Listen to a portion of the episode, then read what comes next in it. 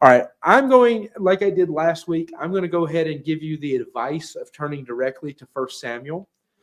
Uh, the reason I'm going to do that is because while our text verse, the verse that we're trying to understand, is Hebrews 11 verse 32, uh, we're going to go to First Samuel chapter 3 to do that.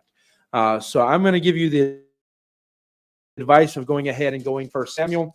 Uh, I'll mention two verses though while you're on your way there. That first of those being Hebrews 11:32, where we're asked the question, "What more can I say concerning uh, Gideon, Barak, uh, Samson, Jephthah, David, Samuel, and the prophets?" Uh, and so that's where we're at now. We're at Samuel. We've been through we've been through those men who I think represent obstacles within faith. Uh, the the first men representing fear, doubt, self will, uh, disobedience, the kind of things that directly confront and get in the way of having faith. Whereas by time you get to David, the focus becomes a little bit, a little bit more about what kind of faith you have. Uh, as David had a wavering faith, faith that was capable of reaching great heights, but also capable of reaching great low points. Uh, and you see that throughout his life. He's a great example of that. Uh, no insult to David as a person. It's just that he does represent that in his lifetime. And by the time we get to Samuel, I'll go and say that I'm going to use the phrase childlike faith. Uh, and Samuel, I think we can see what most of us understand, even if it's not necessarily the best term for it. Most of us understand what he represents as being a childlike faith. And the reason why we understand it that way, even though I, I say it's not necessarily the best term, uh, is because in First Samuel, uh, I'm sorry, Mark chapter number 10, uh, verse 14 and verse 15, Jesus is talking and he says, Except we uh, like come like a child, or except we receive the kingdom of God like a child, we shall not enter into it.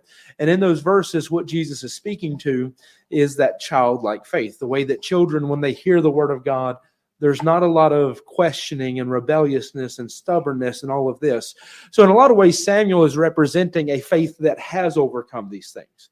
He's representing a faith that has overcome doubt, it has overcome fear, it has overcome self will, uh, it has overcome disobedience. Uh, he's representing that kind of faith because while you may not personally know a tremendous amount about Samuel, and I, I see in myself as a pastor, I've not talked about him enough. Uh, Samuel is actually a, a, tremendous example of faith in the Bible. He's an incredible character. Uh, I mean, he's a judge, he's a prophet, he's a priest. I mean, he's uh, he does stuff that nobody else does. He's a very interesting man. But the thing that stands out about him is the way in which he believes the Word of God. Uh, and that may sound strange because I could say that about a lot of people. But I think when we get done looking at Samuel, you'll see the way that he believes the Word of God does stand out. So we're going to start in chapter number three of First Samuel and verse number one. The first two chapters have been dedicated to explaining why God is going to use Samuel. The first one being about his mother uh, and the prayer that she prayed before God helped her to give birth to him. The second one being about uh, her her song of thanksgiving, her prayer of thanksgiving to God that come following that, and then the story about Eli's sons uh, and their failure and why God is going to take Eli out of the position he's in and why he's going to take his sons out of the positions they're in. So then we get to chapter three, we get to learn why God uses Samuel. So First Samuel chapter 3, verse number 1. And the child Samuel ministered unto the Lord before Eli, and the word of the Lord was precious in those days. There was no open vision. And it came to pass at that time when Eli was laid down in his place and his eyes began to wax dim, that he could not see. Uh, and ere the lamp of God went out in the temple of the Lord, uh, where the ark of God was, and Samuel was laid down to sleep, that the Lord said, Samuel, and he answered, Here am I. And he ran unto Eli and said, Here am I, for thou callest me. And he said, I called not, lie down again. And he went and lay down. And the Lord called yet again Samuel, and Samuel arose and went to Eli, and he said, Here am I, for thou didst call me. And he answered, I called not, my son, lie down again. Now Samuel did not know yet know the Lord, uh, neither was the word of the Lord yet revealed unto him. And the Lord called Samuel again the third time, and he arose and he went to, uh, to Eli and said, here am I, for thou didst call me. And Eli perceived that the Lord had called the child. Therefore Eli said unto Samuel, Go lie down, and it shall be, if he call thee, thou shalt say, Speak, Lord, for thy servant heareth. So Samuel went and lay down in his place. And the Lord came and stood and called as at other times, Samuel, Samuel. Then Samuel answered, Speak, for thy servant heareth. All right, let us. Father, we thank you and praise you, God, for all that you do. I pray that you watch over us, help us to serve you. I pray that you take the thoughts of this message. I pray, God, you would take this passage and the others we'll look at tonight and use them to speak to our hearts. Uh, we thank you, God, for what you do, and we ask in your Son, Jesus' name. Amen. Now, when you come to this exact passage, the phrase that best describes Samuel to us is his response to God. Now, the response is given to him by Eli because honestly, while Eli has so many failures as, as the priest, as the man who's supposed to be leading the people, uh, Eli is a better Bible character than he gets credit for a lot of times. He failed with his sons. He did not do his job. But as far as his personal relationship and faith in God, there's a lot to be commended there, uh, especially when you consider that he knows at this point God is going to uh, be replacing him. And he knows even later when he hears it, he accepts it. He says, Whatever God deems best, let it be. But I'm not talking about Eli tonight. So let's look at Samuel. That if you know what happens, Samuel's mother was barren. She couldn't have children. She made a promise to God that if he would give her a son, uh, she would give that son back to God. Uh, and so it's Hannah. That's where my daughter gets her name from, uh, is from that character. But Hannah stands out because of that faith, because of the prayer she prays, and so forth. Uh, and so she does exactly what she promises God. When God gives her her first son, Samuel, uh, she immediately turns around when he's big enough that he can do this. You know, she waits till he's a few years old so he can go do it. Uh, but she takes him and gives him uh, to be a servant uh, to the house of God. And so that's where we pick up with him at. At this point in his life, he is a young man, a, a, a child. Uh, he's a servant to the house of God. Uh, and at this point, they're going to bed at night. Uh, everybody's laying down to sleep, and he hears a voice saying, Samuel, Samuel. And so he assumes it's Eli. So he goes to run and check on Eli, see what he needs. Eli says, Go back to your bed, go to sleep. I didn't say nothing to you. This process repeats again. And when it happens the next time, Eli realizes that this is God. So he gives the advice to Samuel that he needs to go uh, next time God speaks to him he needs to respond saying, "Here am I, Lord. Speak, Lord. Here for your speak, Lord, for your servant listens." Kind of mentality. Uh, so we see that, or speak, Lord, for your for thy servant heareth. Uh, and so we see that when God speaks to him again, Samuel responds with what I consider to be the definition of childlike faith, uh, and that he says, "Okay, here am I, Lord. Speak to me. I'm listening." Uh, and that may sound silly to define that as childlike faith, but here's what you have to understand. In the context we just read, that Samuel doesn't really know God. He served in God's temple, he knows about God. That's not what it means. But the personal relationship of what Eli and other men have had, where God speaks to them as a prophet, he doesn't have that. Uh, he doesn't have this thing where uh, the word of God is being given through him to the people. He doesn't have that relationship with God.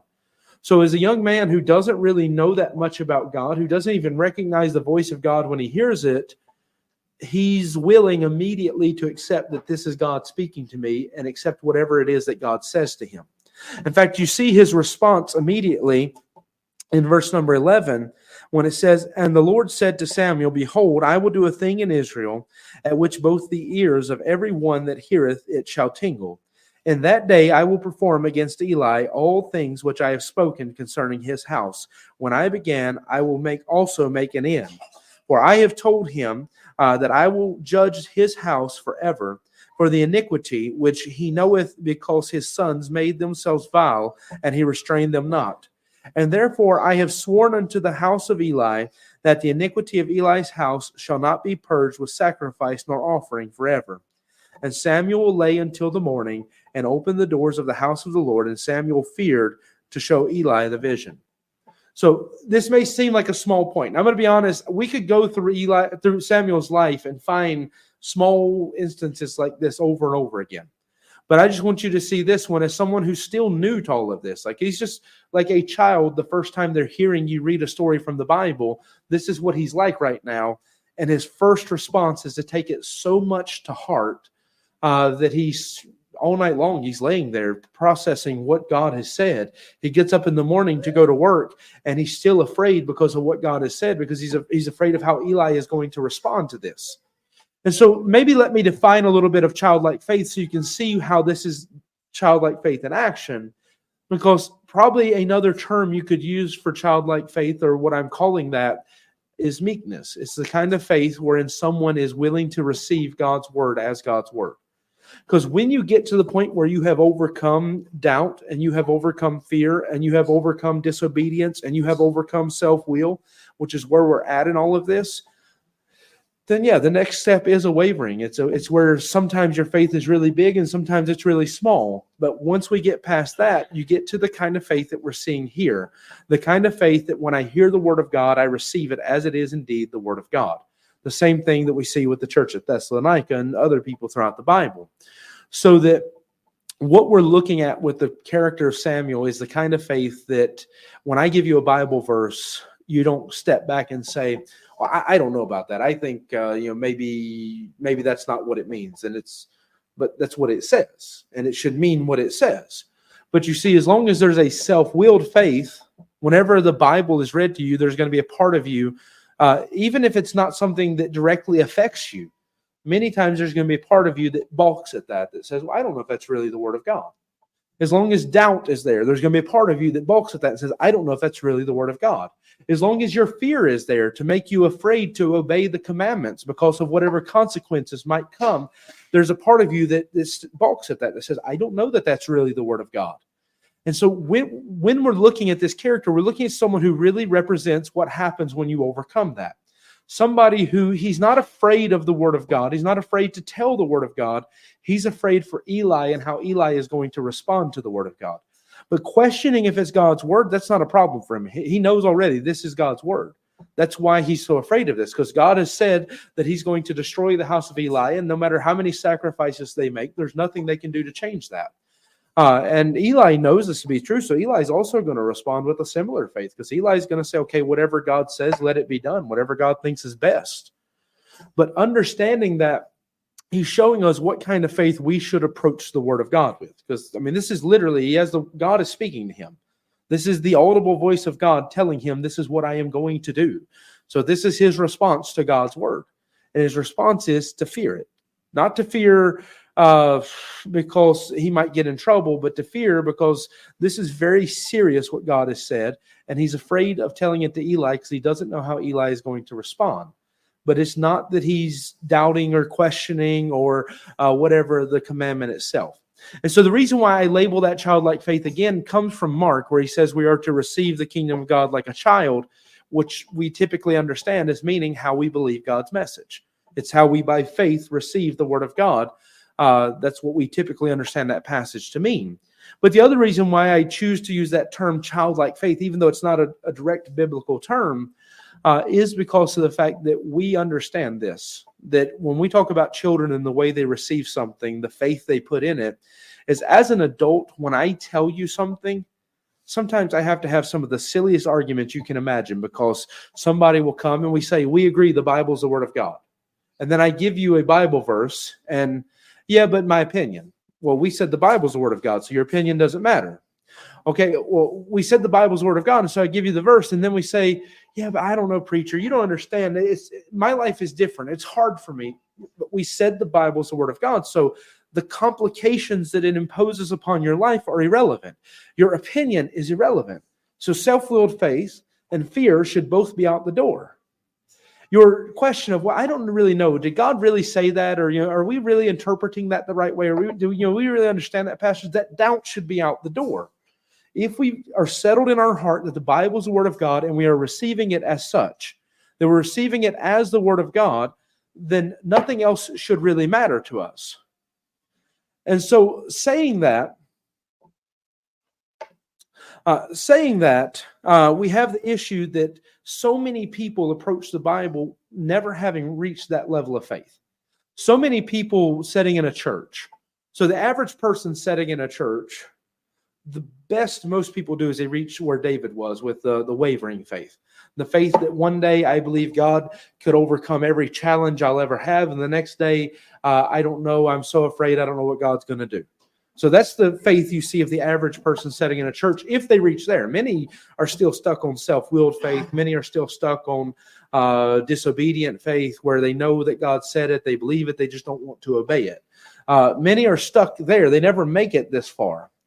But I'll be honest, most of the people you look at in church that you consider to be the most spiritual, the ones who really believe the Bible, they're here. They're not even on the last step.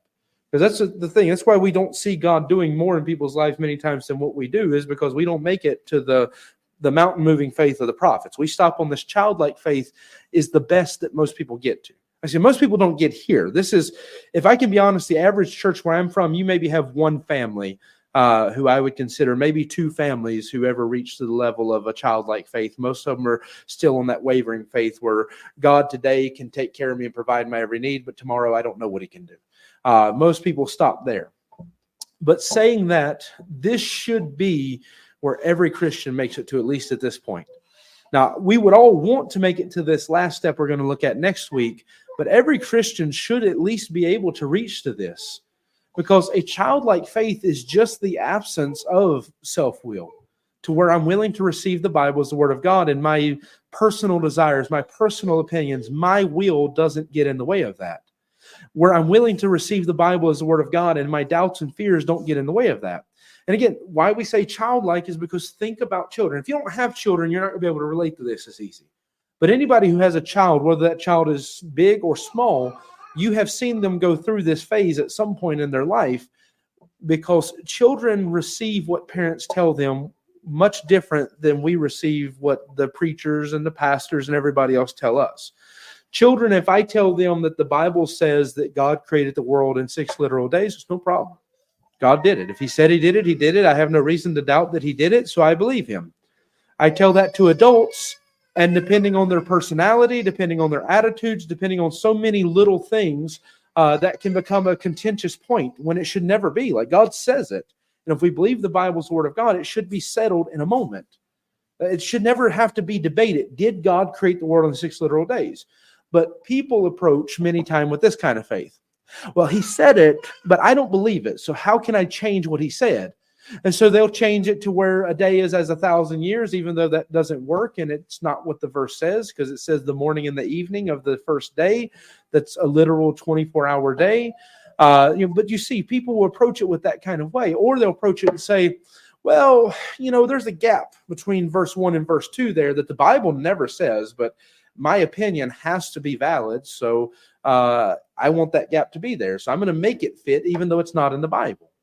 And you may not be guilty of this exact thing I'm talking about, but many people do this with the Bible throughout their life, to where you come to something in the Bible that directly affects the way you believe, the way you live, the way you believe, or something about your life. And because of self will, because of doubt, because of fear, uh, because of just a disobedient heart or rebelliousness, whatever it is, you don't accept it as the word of God. You find some reason to get around that. That's not what we see with Samuel throughout his life. Now, right now, we have not really illustrated that much yet. We just see him as a child, and this statement that defines him shows us this. This statement of, Speak, Lord, for your servant heareth. Speak, Lord, I'm listening. That's his statement. That's his statement of faith that defines him as a person. And as a child, he's saying this, but as a man, he still practices this throughout the rest of Samuel's life, this is going to be his approach to God and to his word. So that when he hears it, he takes it to heart to the point where he stays up all night because of this. When he hears it, he takes it to heart to the point where he says, Okay, Lord, if you say it, I'm going to listen to you. Now, if we continue reading within the chapter, down, uh, I think we pick back up in verse 15. It says, And Samuel lay until the morning and opened the doors of the house of the Lord. And Samuel feared to show Eli the vision. Then Eli called Samuel and said, Samuel, my son. And he answered, Here am I. And he said, What is the thing that the Lord hath said unto thee? I pray thee, hide it from me. God uh, do so to thee, and more, if thou hide anything from me of all the things that he said unto thee. And Samuel told him every whit, and hid nothing from him. And he said, It is the Lord, let him do what seemeth him good. So this is Eli, and this is where you see Eli had a had a, a faith similar. And Samuel grew, and the Lord was with him, and did let none of his words fall to the ground. Now, I want you to pay attention to this verse here in particular, because this verse is a source of controversy. That now, the issue is when you read this, and Samuel grew, and the Lord was with him, and did let none of his words uh, fall to the ground. The question is, who is he talking about at the end of the verse? Who didn't let whose words fall to the end of the ground? Now, I'm going to show you if we are Bible believers and we can pick up uh, this King James Bible and believe that it's correct, then I'll show you why it's not complicated. Because there's a simple principle. If you have a phrase that's sandwiched between those commas like that, and the Lord was with him, then you should be able to remove that and read the sentence, and it would say the same thing as what it says with that. So without it, it would say, And Samuel grew and did let none of his words fall to the ground. So, like that, Samuel would be the one talking. We would be hearing, uh, uh, Samuel would be the one we're talking about. That Samuel didn't let any of God's words fall to the ground. He took God's word to heart so much that whatever God told him to do, whatever God led him as a prophet, that's exactly what he did. Now, I believe that's what that verse is saying. The reason I say it's a needless controversy is your improper translations that exist, those false translations you find in English, many of them have changed it to say that, and God let none of Samuel's words fall to the ground, but it doesn't say that. In fact, I was curious just to see, like, maybe if there was some reason why they would translate it like that. Because again, if they're translating from the Hebrew, then maybe there would be something in the Hebrew that would make them desire to translate it that way. So I went and checked, and in the Hebrew, it doesn't indicate it all either. It's just as blank as what the English is. It doesn't tell you who the last half of the verse is about in terms of what words are used there. So there's no reason anybody who's translated it as saying uh, that God didn't let any of Samuel's words fall to the ground. Uh, maybe you'll need to let uh, Nicholas know he's louder than he thinks he is. All right. so the people who translated it as saying that God didn't let, let any of Samuel's words fall to the ground did that because it's their opinion. Like there's nothing in the original language that would make them translate it that way. And as we see that if you translate it directly, verbatim, the way it's written in the original, you wouldn't have that either. It would say exactly what it says in the King James Bible, which again is another win for the King James Bible to show you why it's perfect. But the people who did it did it because it's their opinion that it must be talking about God. But it's two entirely different meanings. If it's talking about God, then it means Samuel was such a great prophet that God did whatever Samuel told him to. If it's talking about Samuel, then it illustrates the point we're talking about tonight concerning his character and his faith in God. It shows you that concerning the character of Samuel, when he heard something of God, he did whatever God said. When God spoke to him, he believed whatever God said. He took everything that God said to heart. He believed him word for word, uh, and there was no question nor doubt in any of that. So, what we're seeing in the character of Samuel is someone who the Bible is the word of God. Whatever God says, that's right. Whatever God says, he takes it to heart. He doesn't let any of it fall to the ground. I say, I understand if you're using a, a, different version, you may struggle with that verse, but if we just take it for what it says, that's what it's telling us. Then in verse number 21, and the Lord appeared again in Shiloh, for the Lord revealed himself to Samuel in Shiloh by the word of the Lord. And you see, even with Samuel, this is how he gets to know God. It's by God's word. So the context would add to that that Samuel was the kind of person uh, that this is what verse 20 tells us this is what established him as a prophet in the eyes of all the people. Verse 21 gives us the context that it's his relationship with God that when he hears the word of God, he receives it as the word of God. Now, moving over to chapter number 8, verse number 5. Chapter number 8, verse number 5 and said unto him, Behold, thou art old, and thy sons walk not in thy ways. Now make this is Israel talking. Uh, now make us a king to judge us like all the nations. But the things displeased Samuel when they said, Give us a king to judge us. And Samuel prayed unto the Lord, and the Lord said unto Samuel, Hearken unto the voice of the people, and all that they say unto thee, for they have not rejected thee, but they have rejected me, uh, that I should not reign over them, according to all the works which they have done since the day that I have brought I brought them uh, up out of Egypt, even unto this day, wherewith they have forsaken me and served other gods, so do they also unto thee. Now therefore hearken unto my voice, howbeit yet protest solemnly unto them, and show them the manner of the king uh, that shall reign over them. So I skipped, of course, a big portion of the story. I'll fill it in with this simple explanation. As time has went on, Israel has asked uh, for God to give them a king like what other nations have. The reason for this is because Samuel's Samuel's children went the way that Eli's children went. Samuel's children turned evil. They started taking bribes from people. And the people said, Look, you know, Samuel, you were a good judge over us, but we don't want another judge. Uh, we don't want your children to be judges.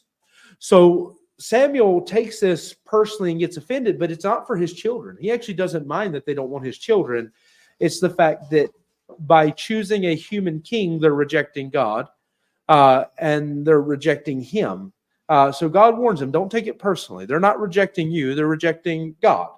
Uh, they haven't listened to God from the time they left Egypt till now, so it shouldn't surprise you that they're not listening to him today. But you see, Samuel then stands out, and a nation of people who don't want God to tell them what to do, he's the one person who's saying, God, tell me what to do, and I will do it. He's the one person saying, Lord, speak to me, your servant is listening. So this is where I, you start to see his character more defined is the nation at this point in time. And, and it doesn't mean good people don't exist. You have Davids and stuff out there in the nation already, but the people who are in leadership over this country are saying we don't want God telling us what to do anymore. We don't want the man of God telling us what to do anymore. You let the, us have a king so we can be like everybody else, and the government will tell us what to do. And Samuel is broken over that. He doesn't want to hear it. He doesn't like it.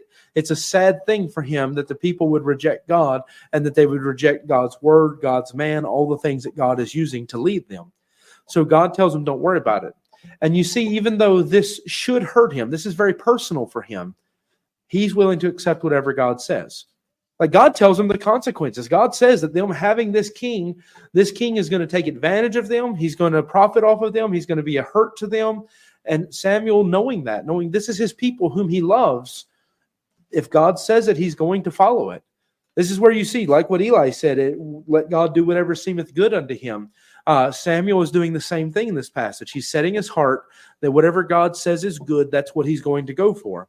Then when you jump over to chapter number 9 and verse number 15, chapter number 9 verse number 15 now the lord had told samuel in his ear a day before saul came uh, saying Tomorrow, about this time, I will send thee a man out of the land of Benjamin, and thou shalt anoint him to be captain over my people Israel, that they may save my people out of the hand of the Philistines. For I have looked upon my people, because their cry is come unto me. And when Samuel saw Saul, uh, the Lord said unto him, Behold, the man whom I spake of, spake to thee of, this same shall reign over my people. So I want you to notice that God had warned Samuel a day earlier. I want you to be here because I'm going to bring the man to you who's going to be king. I'm going to bring you a man out of Benjamin. And this is a time, like if there's a time for him to be disobedient or rebellious, this may be it because he doesn't necessarily like the king, idea of having a king. But if God says that he's going to support what God says, he's going to obey him and listen. So he shows up there, even though he knows what's going to come tomorrow. If you're there, the king is going to be revealed to you who it is. But here, and again, I'm skipping through a lot of his life, but here's where again you see his nature. Even though he was one of the first people to be against the idea of having a king, once God showed him who the king would be and revealed Saul to him, Samuel loved Saul. He gave his heart to try to help Saul. He did everything to push Saul in the right direction. It broke his heart when God said that he was done with Saul because he didn't want there to be a king. But if that's what God's going to do, then he was going to show up and support God and do whatever God told him. He, if this is the way God's going to work, if God's going to put a king, okay, I may not like it, but I'm going to follow God. And this is again something you don't see a lot of people setting in churches ever reach this point. So many people setting in churches can't follow the teaching of the Bible because it disagrees with what they want. And so instead of showing up with the mindset that, okay, if God says it, we'll follow what God says, we get there and we have our opinions about why well, I don't like this. I think it should be that way. And we're not as petty as to complain because uh, we want to paint the walls this color or we want to paint, you know, nobody threatened to leave the church if we had painted the roof as opposed to the walls because uh, all that stuff was in debate. We're not so petty like that. But so many people the first time the preacher disagrees with their personal opinion about the Bible. I, I mean, I can tell you, baptism should be one of those things that's pretty straightforward and easy. Like the Bible teaches enough about it, there shouldn't be a lot of debate. It's relatively clear, most every point about it. And I have had more people give me trouble over the years over baptism than you could ever imagine.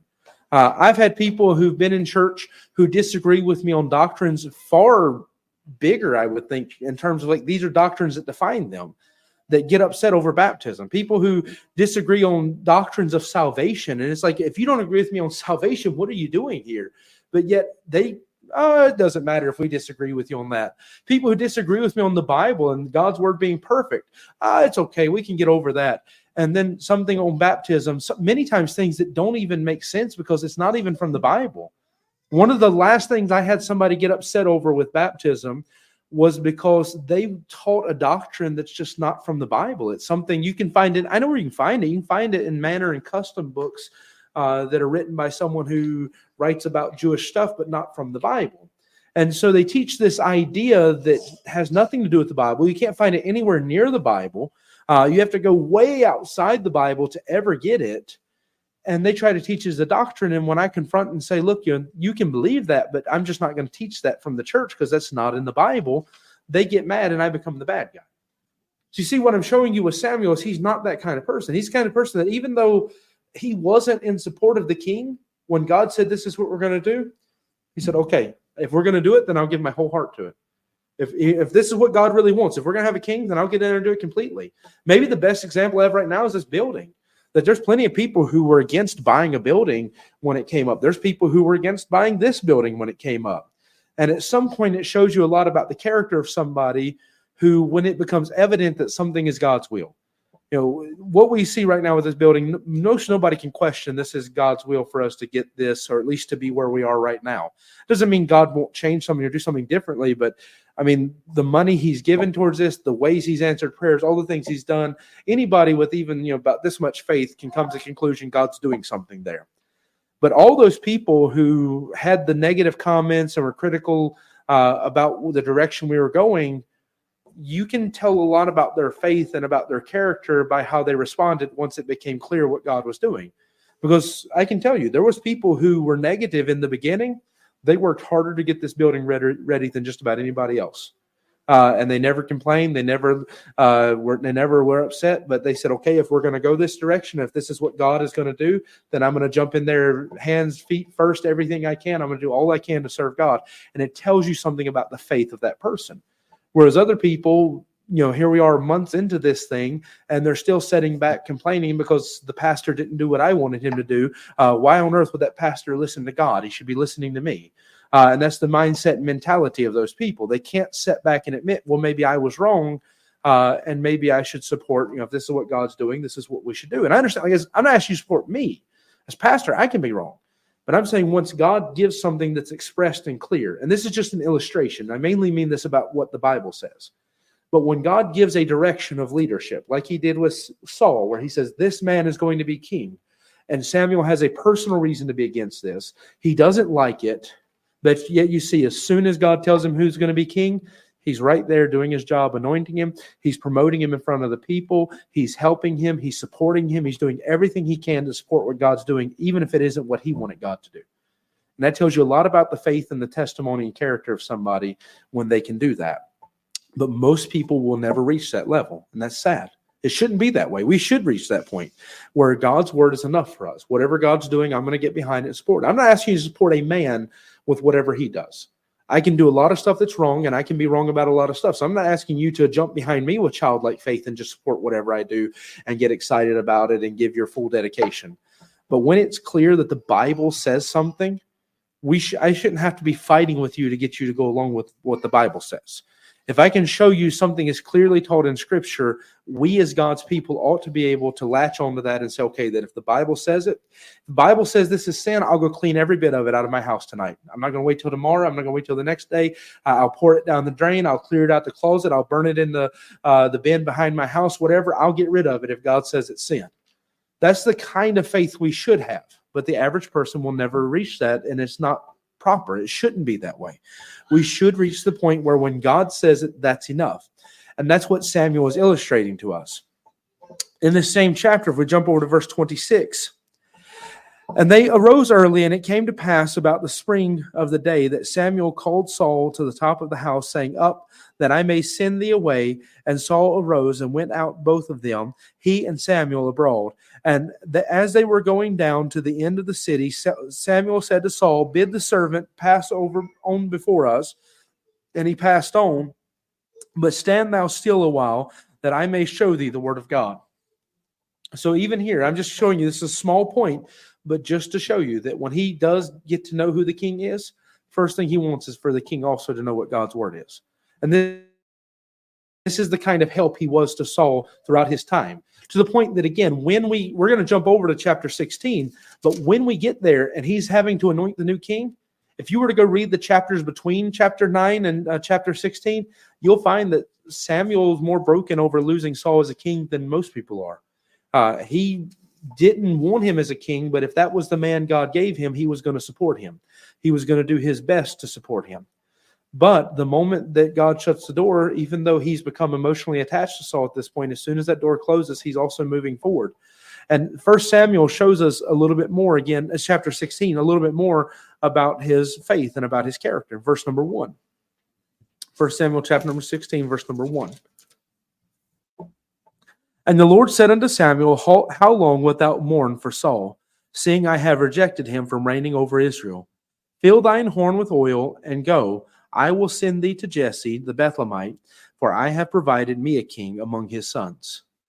So you notice something. God tells you that he was mourning for Saul. He didn't like the idea of getting a king, but he also didn't like the idea of losing him because once he saw that's what God was doing, he put his full support there. And even though Saul was not a good king. Saul disobeyed, Saul had his faults. As long as God was using him, Samuel was supporting him. And now, as God tells him, I've got another king, even though he had a personal connection in all of this, this man had become his friend over time. And it hurt him personally to do this. He says, Okay, I will do what God says. So, just like when it hurt him personally to anoint a king, now as he's being told to anoint a new king, even though it personally hurts him to do that, he's still going to follow God. It doesn't matter what his emotions say in this moment. It doesn't matter what his heart is saying in this moment. His self will is dead. His disobedience and rebelliousness is dead. His doubt, where he's not he's not sure if God really wants, it's dead. His fear, it's dead. In fact, well, fear may not quite be, but it dies in the next verse. So I'll show you where the fear dies. I won't get ahead of myself. Uh, verse number two. And Samuel said, How can I go? If Saul hear it, he will kill me. And the Lord said, Take an heifer with thee and say, I come to sacrifice to the Lord. So he does have fear still, but it dies before he gets to David. In this moment, he says, If I go to Bethlehem with anointing oil with me, then there's going to rise up the question why is Samuel going to Bethlehem? What's going on? So God says, Well, just take you a heifer, you know, take you a, a cow, uh, so that when you get there, you can offer up a sacrifice unto God. And if you're there to make sacrifice, nobody's going to ask any questions why the priest came to make sacrifice. Uh, so he takes the cow and he he goes. He does what he's told. He's going to go give the sacrifice. But when he gets there, God sends him to the house of Jesse. And here's where the last point I'm going to give you to show you his faith. So far, we see him in just this chapter. Again, we could have went verse by verse throughout his entire life and saw this over and over again in just this chapter, even when it goes against his own wants and his own desires, he follows God. Even when it's at his own risk and it's dangerous to him, as we see in verse 2, he follows God. But you see from verse 7 to 13, when they're bringing the sons of Jesse before him, and he's looking at them and he's saying, Oh man, this one's big, he's strong, he's smart. Uh, this guy should be the king. Uh, and God says, Don't look on the outward appearance, but look on the heart. Uh, and God says, No, it's not that one. So he's going through Jesse's sons, and his opinion is this, his opinion is this, his opinion is this. And every time God says, No, your opinion is wrong, until he gets to the least likely of choices, the little shepherd boy that his own daddy didn't even think he was worth bringing into the choice. And then David comes, and when God says it's this one, God just shut down his opinion over and over again. I mean, we just went through all of David's brothers. And so one, two, three, four, you know, we're going through it and it's no, you're wrong. Your opinion's wrong. Your opinion's wrong. Your opinion's wrong. I mean, you get mad if I tell you your opinion's wrong one time. If I tell you it's wrong three times, you're ready to murder me. Uh, if I was to go through that many times of telling you your opinion is wrong, uh, it might can't you can't even make it to two, brother. You're ready to murder after one. Don't give me that. Uh, but if I go through the list, like what God has just done with him, of telling him over and over again, your opinion is wrong, most people are not going to step back and say, okay, God, then what is right? That's what he does. And God says, we're going to pick somebody who makes no sense to you. I'm going to take a child who's ruddy and a fair appearance. You know, he's just a handsome little boy uh, who, again, his own daddy didn't even think it made sense to bring him into this discussion, who's out there watching the sheep. He's just a lowly shepherd I'm going to bring him in and he's going to be the king. So we're going from a man who's head and shoulders over all of Israel, uh, a man who just looks like he should be a king, who looks like people should get behind him. I mean, outward appearance wise, Saul's about as good as you're going to get. Uh, and we're going to go from him to a child. Uh, and that's going to be your new king. And everything inside of Samuel is probably screaming, This is ridiculous on a human level. But we never see that because it never manifests. If it's true at all, it he, he shuts it down fast because his faith in God is so great that if God says David's king, then David's king. If God says David's a better choice than Saul, David's a better choice than Saul. It doesn't matter that I've grown attached to Saul over the years. It doesn't matter that in spite of all his flaws, I don't want to see him go. If God says David is king, David is king. And if God says he's better than Saul, he's better than Saul. If he says he's better than all these brothers, he's better than all these brothers. Whatever God says is right. It doesn't matter what my opinion is. It doesn't matter how I feel about this. It doesn't matter how it affects me personally. And this is where you see that I say most people never reach the kind of faith we see in Samuel. Because most people can never get past the point to where how it affects me personally doesn't matter. Most of the reason people get out of church and get away from God and don't want to read their Bible, most of the time it's because there's some sin or some personal thing in their life that the Bible contradicts. It goes against that, and they don't like it. Most often, the reason why people question the authority of the Bible, the perfection of it, the reason why they don't want to believe that there's a perfect Bible is because there's something in their life they don't want to get rid of. And if they can get rid of that verse of the Bible, then they can keep that thing. Uh, and so it's sin deep down within the heart of the person that keeps them. And most people can never get past my personal affection for this, the way I'm affected by it, the way I feel about it. They can never get past that to simply follow God. But we see that this faith that we should be trying to attain, what I have labeled childlike faith, whether it's the best label or not, this faith we should be trying to attain is that kind of faith that I will say is like a child. Because I can tell you something. I teach my children the Bible every day, at least twice a day, morning and evening. And I can tell you, whenever we come to something in the scripture, even when their their judgment, their best judgment they can manifest, would tell them that this is probably wrong. Like I, I'm Emily's at the age where she questions and doubts stuff. She's Lori's daughter, so she's always going to be negative and doubt stuff. She just can't help it. She tries, unlike Lori, she tries not to be, uh, but uh, she can't help it. It's just the way she is. I can see you. Uh, but for example, we'll talk about Noah's flood, and she'll say, I don't know if I believe the whole world flooded. But then when we stop and talk about it, as soon as she confronts herself with God said it, okay, then I accept it. Even though five minutes ago it was hard for me to believe that. Five minutes ago, the idea of the whole world being covered in water is something I can't process or imagine. Once you settle, if God says it, I'm going to believe him. That's it. I mean, a child can do that. A child doesn't have much trouble with that because they're not beaten down and so proud and arrogant and scornful and all these things that we become over age uh, that they can't be taught. They're willing to receive, they're willing to listen. They can be a little stubborn. Even the stubbornness of children, though, uh, many times can have the kind of faith where they're willing to hear whatever God says and say, okay, I believe that. You say that God parted the water and it was like a wall. Okay, I'll believe that. That's not a problem. But as an adult, you struggle with it because your better judgment must be better than God's word. Because your personal opinion about this must be more important than God's word. Because scornfulness sets into the heart, and we don't want to give up things in our life and so forth. But a child normally doesn't struggle with that. A child, I tell them to jump from a high place and I'm going to catch them. They may struggle with fear for just a little bit, but sometimes they get over the fear before you're ready to catch them, and you better get ready fast uh, because they get over that fear fast. An adult, I can spend the next six years trying to get you to get over fear to obey God. Uh, I can spend the rest of your life trying to get you to get over personal fears so that you'll obey God. Uh, a, a, child, they can get over rebelliousness real quick to obey God. An adult, that rebelliousness will get them out of church. It'll get them away from God. They'll put up the Bible. They'll do everything except for listen to God many times. A child, when it comes to self will, yeah, this may be what I want to do. This may be what I think is best. But they'll throw it away quick when they realize that the Bible disagrees with them if they accept that Bible as the Word of God. And children, it's not so hard for them, but adults, again, I'll fight with you for the rest of my life sometimes on stuff because people just don't want to give up their opinions for the Word of God. That doubt, that question of, you know, did, how did the world flood? Did that really happen? Well, a child has no problem understanding that if God wanted to flood the world, he can flood the world. If he can create it, it's not so hard for him to flood it. Uh, a child has no problem with that. It's us adults that have a hard time with accepting anyone who's powerful enough to speak a world into existence. There's nothing in the world that's too hard for him. It's the grown-ups that have a hard time with that. Children don't struggle with that very much, but we do. So you see, that's why I use the term childlike faith, is because a childlike faith has no problem with if God says it, that's it. Doesn't matter how it affects me, doesn't matter how afraid of it I may be, it doesn't matter how much it goes against my opinion. If God says it, that settles it. It's as simple as that. And that's the kind of faith that we see with Samuel. Even as an old man, he has that kind of faith. When God tells him his own children are rejected and God's not going to let them judge Israel or, or rule over Israel like he did, he doesn't get upset about it. He never even he, he's not I mean he says less about it than Eli did.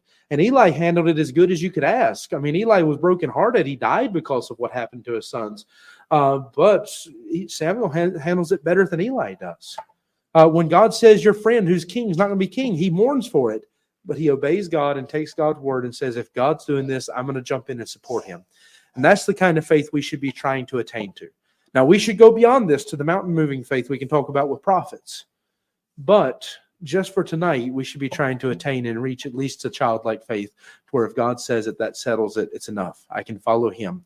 If he's doing it, I'll get behind him and I'll support him 100%, whether it's what I like or not. That should be the kind of faith we approach God's word with. Father, we thank you and praise you, God, for what you do. Pray that you watch over us, help us to serve you, Lord. I thank you for your blessings and for your goodness. I pray that you just take each thought that's been given here tonight, use them to speak to the hearts of people. I pray, God, that you just help us, Lord, that in each of our lives we would see a need to be more faithful unto you, uh, Lord, and that we'd be more trusting of you. That, God, whatever you say, we'd be willing to obey, Lord. Uh, we would have meekness in the way we approach your word. We ask it in your Son, Jesus' name. Amen. All right, I appreciate you being here. Stefan, you can close out that live stream.